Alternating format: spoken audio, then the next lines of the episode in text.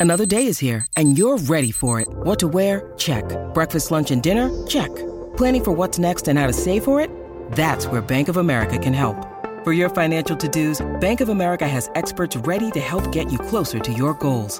Get started at one of our local financial centers or 24-7 in our mobile banking app. Find a location near you at bankofamerica.com slash talk to us. What would you like the power to do? Mobile banking requires downloading the app and is only available for select devices. Message and data rates may apply. Bank of America and a member FDIC. When you need mealtime inspiration, it's worth shopping Kroger, where you'll find over 30,000 mouthwatering choices that excite your inner foodie. And no matter what tasty choice you make, you'll enjoy our everyday low prices, plus extra ways to save, like digital coupons worth over $600 each week. You can also save up to $1 off per gallon at the pump with fuel points. More savings and more inspiring flavors make shopping Kroger worth it every time. Kroger, fresh for everyone. Fuel restrictions apply. Hey guys, it's Ali. Welcome back to Infertile AF, the podcast. This is episode 248 called Mara Smith. This podcast is sponsored by Receptiva DX. Receptiva DX is a powerful test that has helped thousands of women who have experienced recurrent pregnancy loss or IVF failure. The test helps detect inflammatory conditions of the uterus that might be preventing you from becoming pregnant or staying pregnant. The most common underlying condition of a positive Receptiva DX test is endometriosis with or without symptoms. If you or someone you know has struggled with IVF, Receptiva DX may give you the answer and treatment protocols that you're looking for. Talk with your doctor about Receptiva DX because the journey is so worth it. Plus, guys, Infertile AF listeners are getting $75 off the Receptiva DX test. So all you have to do is go to receptivadx.com or download the app Receptiva DX, use code InfertileAF23, and you'll get $75 off. Thanks, Receptiva DX. This episode is sponsored by Berry Fertility. Guys, as we all know, starting your fertility journey can be a big and deeply personal moment, but that doesn't mean you have to go it alone.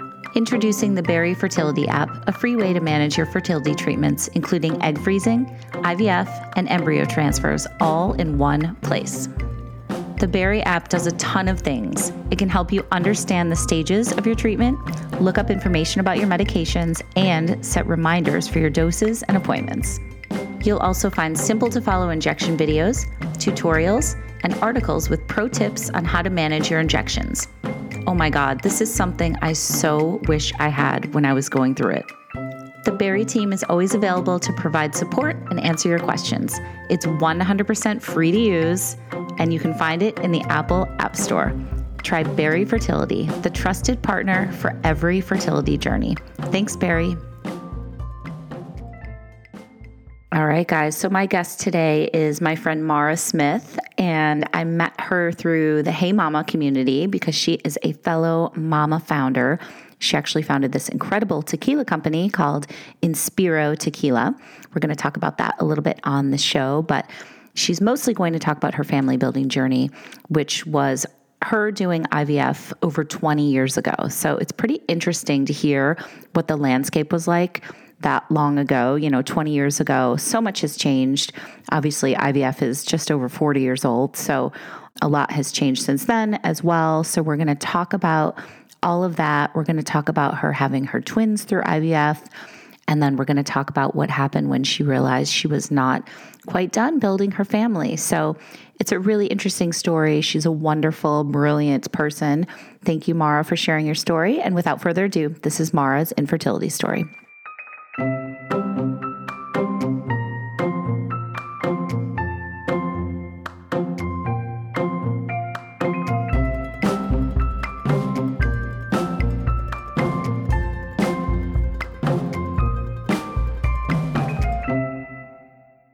Mara Smith. How are you?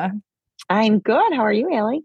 Good. Thank you so much. I'm so excited. I got to meet you at our Chicago IRL event. You brought your really delicious Inspiro tequila. It was so good. And we'll talk about that and how you started this brand and why and all that. But first, I want to get into your family building journey. So tell me about growing up. Did you always want to be a mom? Yes, I think I always knew that. In fact, it's kind of funny. Not only did I want to be a mom, I wanted to be a twin mom, which is very interesting. I remember in high school, you got these like eggs. Like they were the just the shells of the eggs, the hollow eggs that you have to like take care of to see like, how you would take care of like, you know, Totally whatever, like in home ec or class. something. Yes. And uh, and you randomly got assigned, and I was assigned boy girl twins. And I was like, oh my, and I was so excited that I had like twin eggs and two uh sets of twins were like my best like best friends growing up Mhm. and I like always wanted to be a twin and I want to have twins. So it's kind of funny. It's really ironic that later in life I had boy girl twins. I always I think about that, that. I had these like eggs that were um I guess it was meant to be. So, That's so cool. You manifested it. Tell me about when you met your husband and did you guys start talking about family building or what you wanted your family to look like? no, because I met my husband in high school. So no, we were not like at all thinking about family building. Then we went to separate Mm-hmm. colleges, then I went to law school. So it was not even like on the radar. Okay. Um, also, one thing that was never on the radar was the fact, like, I was just very, I was really myopically focused on like my career. you were. What did you want to do? Well, I want, I always knew I want to be a Wanna be a lawyer. I wanted to be a Supreme Court justice actually as a as a young girl because I guess I wanted like a you know job for life. But I knew I was That going to law so school. cool. Yeah, so I studied like in in very intensely. I knew I wanted to go to law school. I knew after law school I was going to work at a big law firm. So it actually was like not on my radar because I was so focused on my career. Then what happened is when I was at, at my law firm, I worked for like a, a really large law firm in Chicago. Then I started thinking about I had been I had been married for a number of years. Um, I'd been there for years at the law firm. I started thinking about okay, I want to start a family, and that's when I realized, oh, how am I going to possibly like have this job and start a family? When I was at the law firm, there were no female partners in my entire department. Wow. So I, I had no role models to look at like how you can work at like a big law firm life and manage family. And the options at that time were really just to go part time, which for me would mean being taken off the partnership track, which is not something. I mean, I love my job, but if I was going to do it, I, I wanted to like really be able to like progress. Mhm. So if you could take off partnership track, you wouldn't get like the fun, sexy deals. You get kind of like the more mundane work, which I like doing the big fun deals Right. Of Um, course.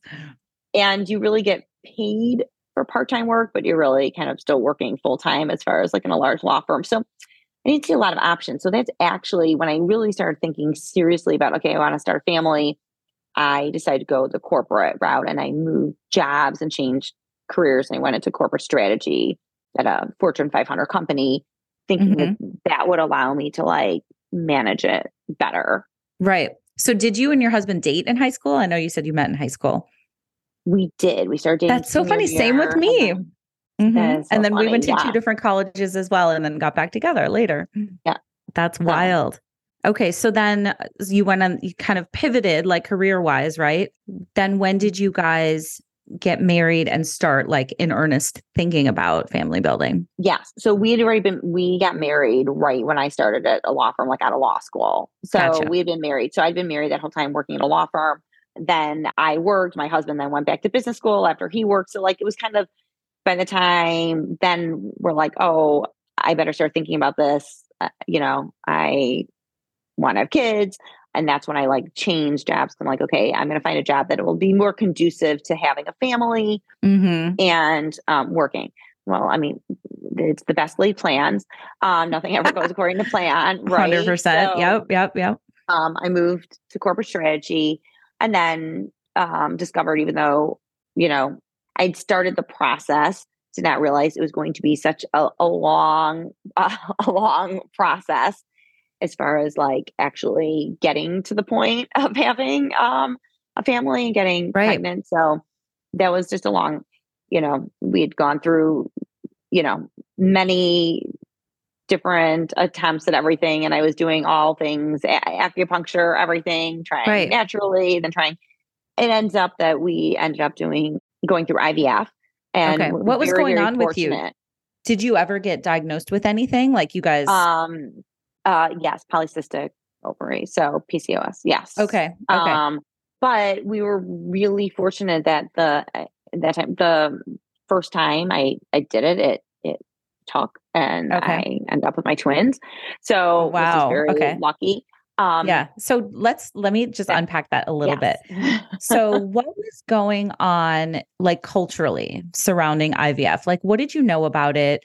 Who were you talking to? Was anybody like talking about it like they do now? I mean, so much has changed even in the past, you know, almost 5 years since I've had this podcast, but you know, what was what was the state of like the cultural, you know, take on IVF and just assisted reproductive technology in general? it was very This episode is brought to you by Vegamour. I'm always trying to do right by my body, so when it comes to my hair and scalp health, finding a product that actually works and is made with clean ingredients always seems like a trade off. But with Vegamour, I get products that are made with clean ingredients and give me visibly healthy hair and scalp. With Vegamour, I am able to have noticeably thicker, fuller, shinier, longer hair, all without the harsh ingredients.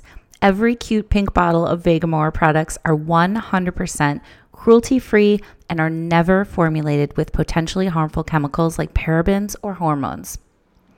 Okay, so I got my box of Vegamour products and I've been using them all for the past month the shampoo, the conditioner, the grow hair serum, the hair foam, the eyelash serum, the eyebrow serum. It's been about a month, like I said, and my hair really does feel stronger and thicker. Everything looks better. And the shampoo in particular, I have to say, smells really good. The key is consistency in your routine for your most beautiful, healthy looking hair. I use Vegamour Grow hair serum daily, and my hair and scalp are feeling better than ever. Here's another cool thing Vegamour has these great value kits, like the Grow Essentials Kit, where you get to try more than one amazing product at a time at great savings. So when you sign up for a monthly subscription, you save more and you never run low on the products that you need. And fun fact, guys, Vegamour sells one bottle of the Grow hair serum every 15 seconds on their website. That's how good this stuff is. So here is the deal, my beautiful listeners. For a limited time, you can get 20% off your first order by going to vegamour.com slash infertileaf and using code infertileaf at checkout. That's V-E-G-A-M-O-U-R dot com slash infertileaf, code infertileaf to save 20% on your first order. V-E-G-A-M-O-U-R dot com slash infertileaf, code infertileaf. Thanks, Vegamour. Our family has grown. Welcome to the world, Hannah baby. Introducing a new collection, Hannah Soft, made with Tencel. It's so breathable, with stretchy comfort for all of baby's first moments. And it's cool and gentle on their skin all year round. Entrusted Hannah quality for your most precious gift. Hannah Soft, made to last. Shop now at hannaandersson.com. different. So my twins, my oldest, um, are juniors in college, so they're 20. So this was I mentioned 21 years ago. You did not talk about with anyone. I had one friend who I talked about it with. I didn't talk about family. I didn't tell people.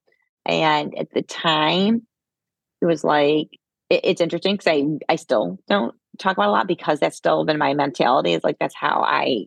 It was just like thought of as different, and and I don't know, like you know, you're worried your kids would think they're somehow different. Everything now it's like so mainstream.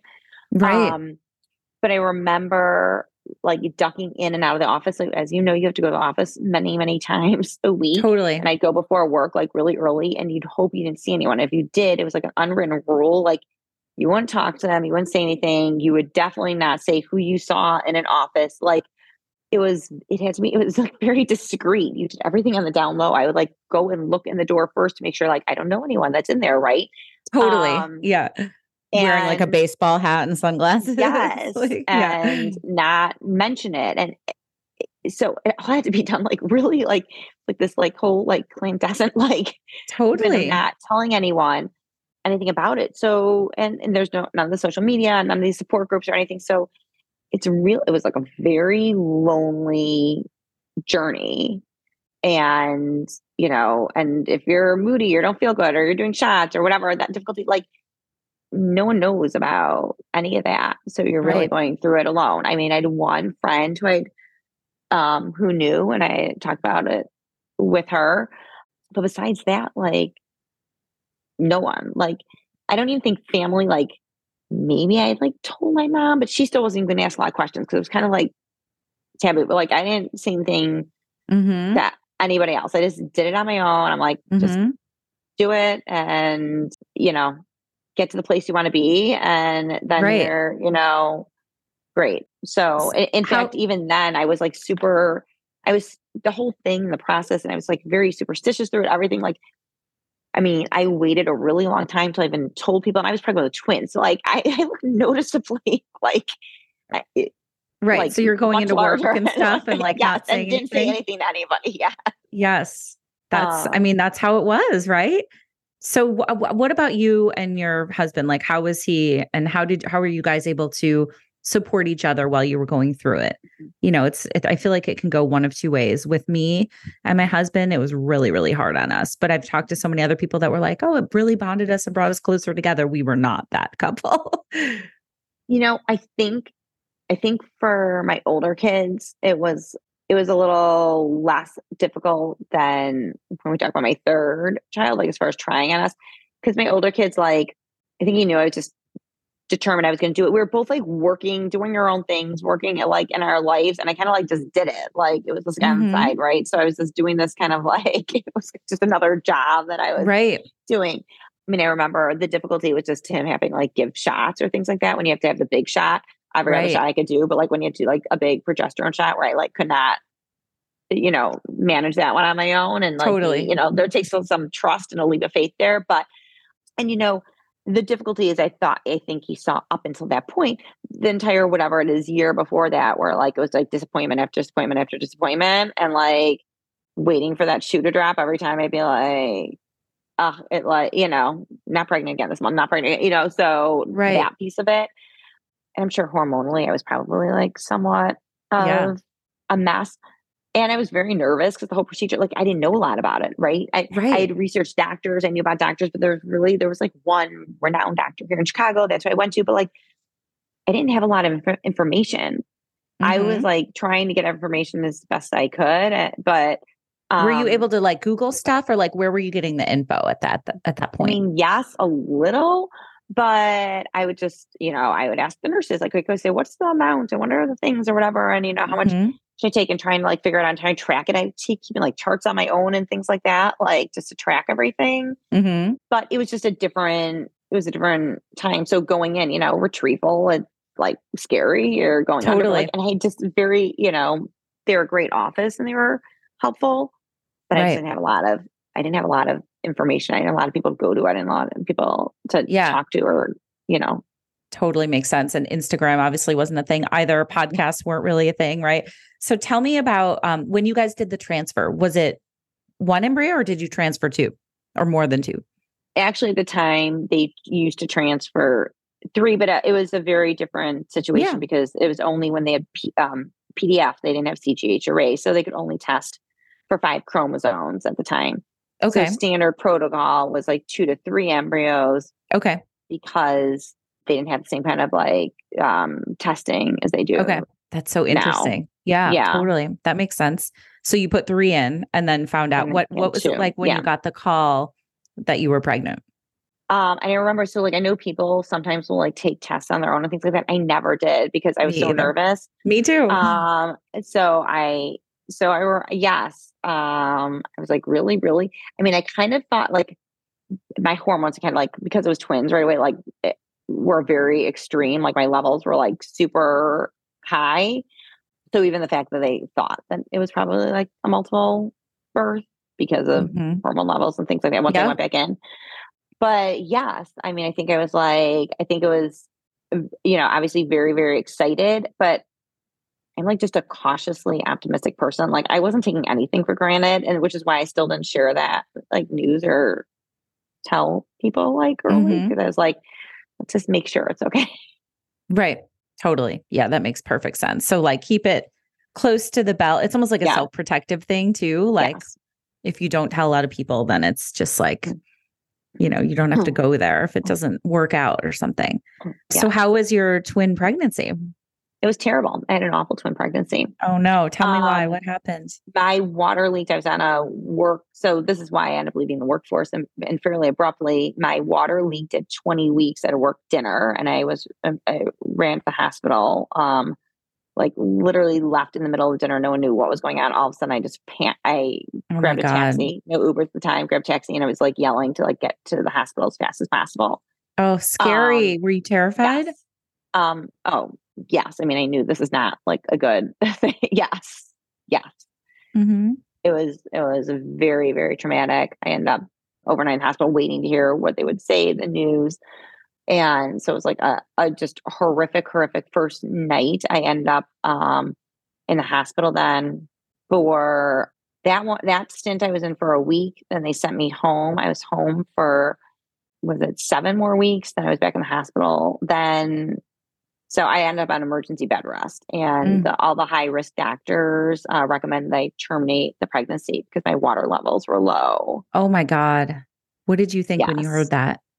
Uh, yes, it was a major. It was it required a a really major decision on our part, and right there are only certain there's only a certain amount of time that I had that I was able to make that choice. And so it was a lot of pressure because I had to figure out like what to do. So then I ended up getting, you know, I got a steroid shot. Um, I somehow willed this by like not I did not like leave my bed. I drank water, like tons and tons of water. I kept thinking that's gonna like help and keep Mhm. uh water going. So it was just a, it, you know, um I, I was in the hospital, so they were I was having ultrasounds like every other day. Like I have more ultrasounds. I don't even know how many ultrasounds they had. They come in, they do the heartbeat monitor every single morning in the hospital. And yeah, it was just a really terrifying. Everyone, people always ask, like, well, what do you do? Weren't you bored? And I was so scared that I didn't have time to be bored. Like I couldn't focus on a TV show. I couldn't read a book. I couldn't do anything. Oh so I was like terrified. So I was in the Yeah. hospital for six weeks and then seemed Wow. things seemed to be I didn't go into it's like kind of 48 hours and either go into labor or not. And, and I didn't. Thank So I went home and then at 28 weeks, I was like, and I just wanted to get to the marker. They're like, and at the time too, like now babies can be born a little earlier, but like I needed to get to like 28 weeks was kind of like the key point. And I'm like, get to 28 and then after 28, it's 30. And, you know, Mhm. um, I get to 28 and my water like totally breaks and I end up back in the hospital. But I made it for six more weeks in the hospital. They were born at 34 weeks. Wow. That's amazing. Yes, it was. It was uh, a pretty amazing story that I, you know, did not. Don't take anything for granted because this was truly a, a Totally. miracle. And did they have to spend some time in the NICU then? They did. So Mhm. they were. Uh, my daughter was three pounds six ounces. My son was three pounds fourteen ounces. So Oh. my daughter was there for uh, two weeks, and my son was there for ten days. And then they sent me home with these like. I actually, I, I would have been happy if they kept him longer. I was like, "You're sending me home with like four pound baby." One, I also was a mess. I had a C section. I had been on bed rest for um, three and a half months. I was not very mobile. Like I, it was hard. Like I was very nervous about even taking care of them. Um, I ended up with an infection. My C section. Like I hadn't walked a lot. I hadn't done anything, and then being felt like I needed like physical, like I needed physical therapy afterwards. So Mhm. I was very worried then about like also taking care of these like little preemie babies. Totally. Absolutely. So again, like where were you finding information about that? You know, like about preemies and about NICU life and like who were you leaning on for support then? Because that's a really, really hard time. Yes, I had one friend who knew a woman that she worked with at her law firm who had twins who ended up on who was on bed rest Mhm. also Mhm. um, with her twins, like ahead of me, and told me about like you do this and do this and think about this and ask these questions. A very smart woman who like had these twins. Actually, she had twin girls on her own as a single mom. I mean, uh, amazing story, and she was helping guide me. So, so I got it. I had actually no information about PPROM as far as like you know early um, water breakage. Like I had really no information about that Mhm. um, at all. I, I think I was trying to, you know, and you're also careful. Like there's just so much I wanted to research. Also, like I wanted some information, but I didn't want too much information because the whole thing was really scary. And I feel like all I was going to get is like really negative, um, yeah. you know, like Totally. stats and everything like that. So, because this was very much against the odds, I had one doctor who was like, you know, in my practice, not part of the high risk, but who you know, came in and did an ultrasound. He's like, I think you're going to be okay. I'm like, really? And so I was like, I'm going to go with that one. so, totally. I would have done the same thing. I'm like, yeah, I'll subscribe uh, to that theory. Thank you. Yeah. But wow. So yeah, okay. not a lot of information as much as I am a researcher by by nature. Right. Try to get whatever I could, but there just wasn't like that much yeah that you can really figure out. That makes sense. So then tell me about when they came home and when did you guys start thinking, hmm, maybe we're not done building our family hmm. yet? Oh, my husband was probably like, yes, we are done. Um, and I mean, it took a very long time till I got to that point, honestly, because it was a lot. Preemie twins. Yeah. Um, I, everything was a blur the entire first year. Yeah. I remember my, they came home and my daughter like was impossible to feed. Like get her to take like one ounce of formula. You'd have to like undress her. She'd just keep falling asleep. So my friend who has older children, she's like, uh, that is impossible. It cannot take an hour to feed a baby. There's no way. She came down. She lived in the suburbs at the time. I still lived in the city in Chicago. Uh-huh. She came down. She's like, oh my gosh. She's like, I, I couldn't, I, I could not manage this. She's like, she came down to see how hard it was to feed her this this baby. You had to undress her, take everything off, sit her upright, everything to take like one ounce. She's like, oh my gosh, I like she's like, I would go crazy. Oh so, wow! And I yeah. was like documenting like every uh, everything they ate, uh, when they slept, when they pooped, like everything. I charts and charts and charts to keep track of everything and how they were eating. So it was, it was all consuming. Totally. Um, and I was fortunate I had help, but even with help, it was like one person would have one baby, I had another. Like my husband had a really crazy busy job; he wasn't around, mm-hmm. so yes, I was definitely not on the road where I was like, oh, I was trying to recover. I was trying to get better. I was trying to, you know, get my strength back. So everything was going on at once. And so I was not anywhere near thinking about Okay. So you said they're they're yes. 20 years old now? Yes. Oh my gosh. Okay. So then fast forwarding again, when when did your the next, so you know, I'd say when they were happen? about here's what I thought with twins, I felt like I only got to experience everything once. So I think once, especially once like um, kindergarten hit, and I'm like, oh my gosh, they both left for school at the, the same time, even though it was like only a couple hours in the morning. But I was like, it's like I want to experience everything more than once. And with twins, it's like even though they're, you know, I was very fortunate. I have a boy and a girl and everything. My husband's like, we like get the jackpot. We have a boy and girl. Like what? It's like, oh, but I feel like it's like just one time I wanted another. Like something did not feel complete in me. I don't know what so it is. Funny, Mara. I had the same exact thought with you know, my I had secondary infertility and with you know we had a healthy daughter and then I was like I'm just mm-hmm. not done. I want to do this again. I want to like go through it all again. Right. And I just did not feel like something was just missing. It was like it was really like I I don't know how, but I knew like my family was not complete. And maybe it's because I have like all these friends and they had all had already third children and fourth children. And I was like, something, I just feel like, and I felt like for them, even it's like the two of them are just like this unit, like they needed another, mm-hmm. you know, mm-hmm. um, baby in the family. So, but that one took a very, very long time. So that mm-hmm. process, mm-hmm. I went, I, I, honestly, I don't know how many times. Um, so you're doing IVF again? I did IVF. Yeah. I don't even know how many times, to be honest. Um, yeah. So I did many retrievals, many transfers. Then they got to the point where technology had the, um, you know, PGA or whatever is PGA rate, where they could like test everything, mm-hmm. um, all chromosomes. So um, after many many years of like, it, and and it was very unfortunately also like consuming because like here I have kids that you want to like actually be able to focus on, and they were miracles in themselves. But I was also like going through this like super arduous process of trying to have a third child. So then I um, eventually decided that um, my I had very poor lining and it was just never going to work. So it was not going to be my uterus.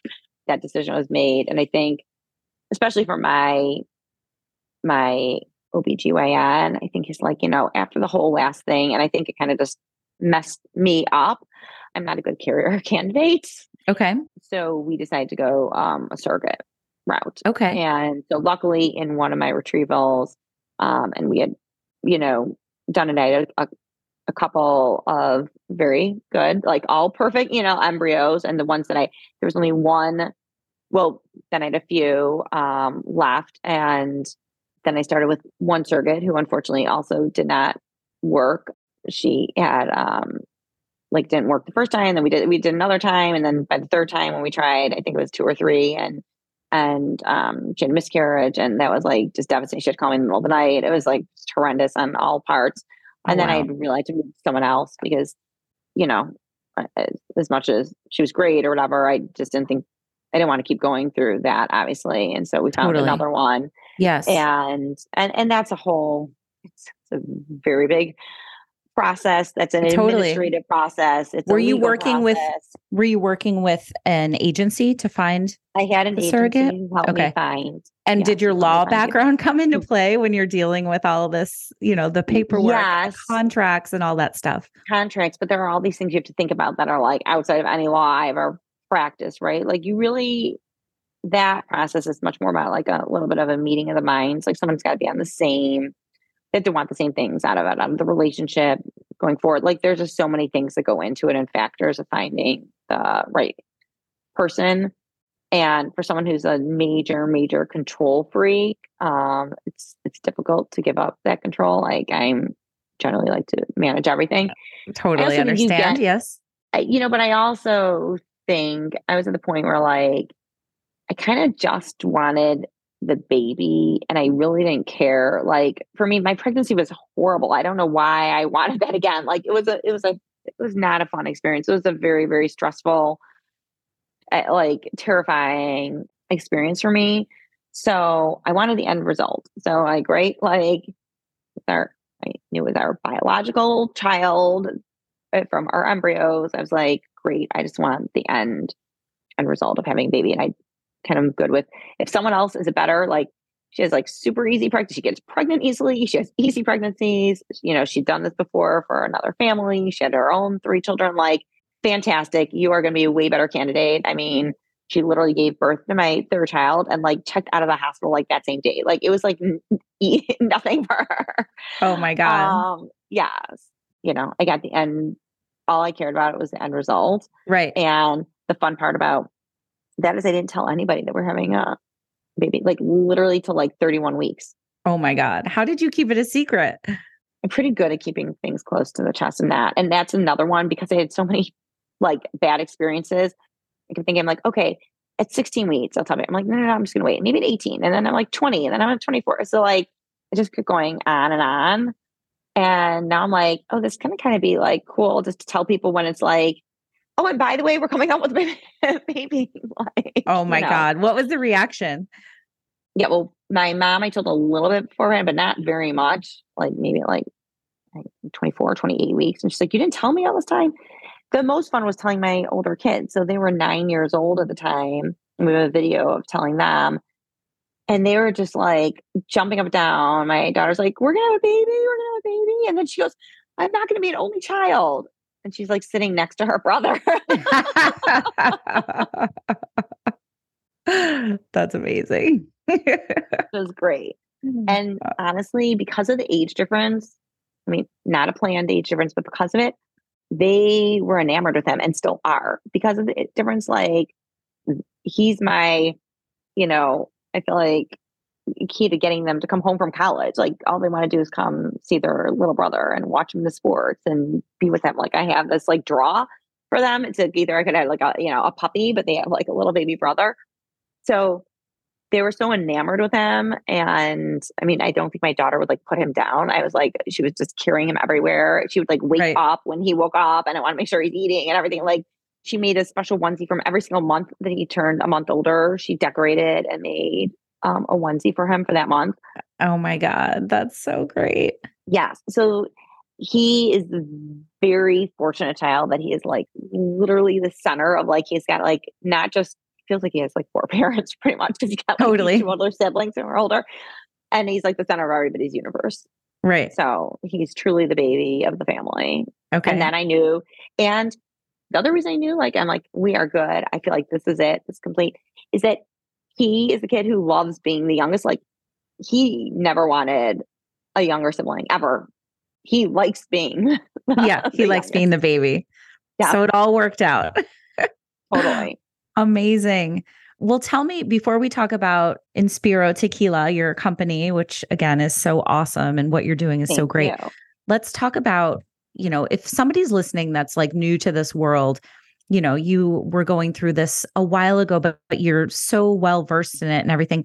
What would you say to somebody now that like you wish you knew then that you know now about going through infertility, about going through IVF, about surrogacy, all of it? Right. Well, I'd say first with IVF is ask a lot of questions. I think, you know, because I'm generally inquisitive and because I had a legal background, I would go in and like ask a lot, especially going through like, okay, I'm like, wait, what are you doing? And why are you changing this? What are you doing? Like, I feel like most of them, it's going to feel very just like you're kind of part of a, you know, um, big, large, like industrial process that you go Totally. through Yeah. and don't feel like you can like advocate or ask questions for yourself because they kind of just give you here's your regimen here's what you do and i would say and because it's an intimidating experience and all that like ask questions and advocate for yourself find out um, i was very on top of that especially once i was going through it like again and again and i had an idea i'm like well why are you changing this what is the what's the mix here and why are you doing this? And like and I, I think that's really important is to like get a handle on it because it's like very easy just to follow like here's your directions and just follow. And i would advocate for yourself and, and ask questions. So when i've had friends later going through or family members i'm like oh is there a reason they gave you this medication this one? Like you do the research on your own also. Mhm. and then the second thing is now that there are people out there in support groups, like you can, there's someone, it doesn't matter what you're doing or what your process or what you're dealing with, someone's dealt with it before Right. and you can find them. That's why you have groups. Yeah. That's why you have your group, right? So you Right. can find people and get information Exactly. um, at the time. And it's, it's not this like taboo subject matter anymore. It's kind of like there are lots of different routes to building a family. And now they're like, you know, appreciated and applauded. And it just was a different circumstance when I, you know, was was going through this process. So I'm mm-hmm. glad that now there's more availability. You know, I figured most these things out just on my own. Definitely. And you Okay, don't so- to now. tell me tell me about starting this company. Why tequila and why now and how did you do it? And tell me all the things. It's so awesome. Yes, thank you. So, yeah, you know, listen, I was home for many years because I was home when I had my twins, and then then I had a child nine and a half years, nine and a half years later. So I was home and out of the workforce for like 16 years. I think once they started high school, and I realized like, oh my gosh, they're both going to high school, and like then they're going to go to college at the same time. That's going to be like a really difficult. Like, I think it's time. And I'd always thought about starting my own company. Um, it's always been in the back of my head. I probably just, you know, listened to too much how I built this or, you know, Totally. um, and watched too much Shark Tank. But I, I knew I wanted to start my own company. I knew I didn't want to work for someone else anymore. I knew it was going to be um, in food or beverage. I'm a, I'm like a super consumer. I love taste testing everything. I order everything. I try everything. Like I'm just a major like foodie and consumer, taste testing different things, mostly in the better for you category. Mhm. Um, so gluten free and non dairy and, and all these things. So Mhm. um, the reason it became tequila is because tequila's been my adult beverage of choice for many years. And because I didn't want sugar and carbs and I'm gluten free and all these things. So I started Mhm. drinking tequila. Mhm. Then I started researching the category and learning more and trying different tequila brands. I did not know that everything I was drinking had additives in it. So like the Right. vast You- majority of tequila. You were telling me this in, in Chicago and I was Yeah. like, "What? That's crazy." Like I never knew any of that. all, All, you know, pretty much all the major brands, all the big brands, Mhm. everything I was drinking and knew. Like, oh, it has like coloring and flavoring and aspartame and sorbitol and all these Mhm. things. I was like, I don't eat those in my food. So I don't want them in my drink either. Mhm. So really, I searched for an additive free brand. I wanted one that like appealed to me as the consumer. I didn't find that. So I'm like, I'm gonna start a tequila company. I mean, I say it flippantly. It took a lot, a lot of research. Listen, you can you can go into any industry, you can learn something, but like I dove in. Once I said I was going to do it, I tried to learn as much as possible. Just like I had to do and navigate and figure out and research on my own to figure out, you know, fertility process. Mhm. I did the same here. And so I just dove in, learned about the production process, learned about the spirits industry overall, took a course offered by the CRT, the governing body in Mexico, and became certified in the production and history of tequila, read books on tequila, Mhm. reached out to industry executives. A big piece of it is I knew who this consumer was, and it was it was a consumer like me. And and a thoughtful female consumer who cares about what she eats and drinks and the brands she supports. So everything behind it really had to resonate to that consumer. So mm-hmm. from the mm-hmm. bottle design that you saw, I wanted to be a bottle that I would want to display on my bar. I wanted a bottle that was easy to hold and pour, so slender in the middle. I wanted a taste profile that was really um, approachable and easy to drink tequila, but without using additives. So getting some of those sweeter tasting notes, but uh-huh. without uh-huh. using additives to get them. I wanted to innovate a little bit. So I was like, had this idea like, let's age tequila in rose wine barrels. So we have a Rosa Reposado that's first tequila aged in rose wine barrels. That's so you cool. Know, because I'd never been in the industry before, I could look at it from like kind of a, a, a fresh set of eyes. And I'd been in industries in my previous life and just like this one where women are traditionally underrepresented.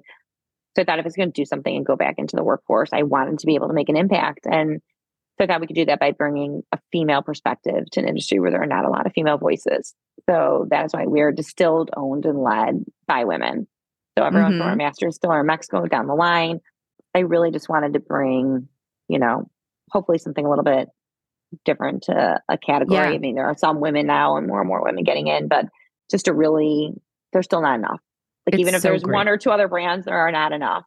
Um, I love that it's um, all female founded and led. And yeah. you were telling me about the distillery. Is that the right word for it? Like where it's manufactured? Is that it's down? Is it in Mexico?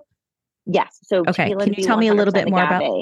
Yeah, tell yes. me a little bit all more about tequila that. that's 100% agave tequila is is manufactured and, and bottled in areas of Mexico. It's like mm-hmm. champagne has to be done in appellation of origin. Mm-hmm. So any tequila that says 100% agave, it is produced, distilled, bottled, everything, and then brought into the country. So okay. I have a distillery in Mexico who produced it. Um, I brought in my own master distiller. So I found a, a legendary master distiller, Ana Maria Romero Mena. She created her taste profiles. Um, there are not that many female master distillers. So I picked a distillery that would let me bring in my own master distiller. So I found actually my master distiller separate from my distillery because I wanted her to create. I wanted some. I wanted her to bring it to life, like what I was envisioning, and yeah, and she did.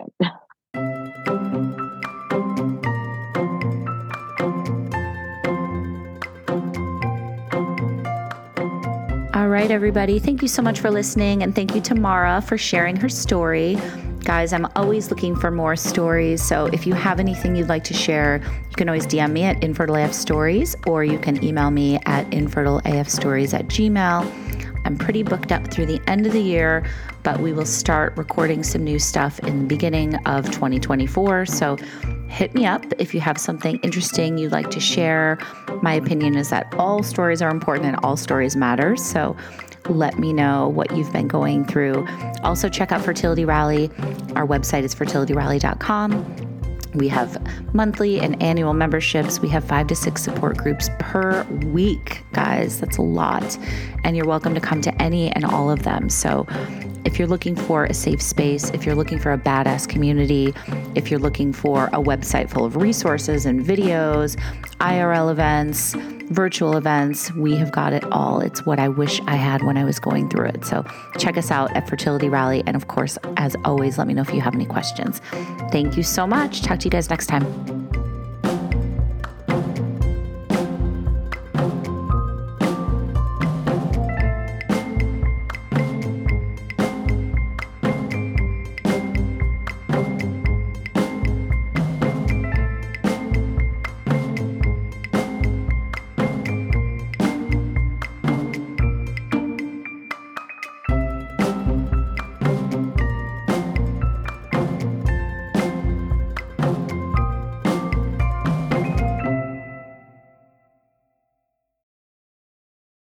This is the story of the one.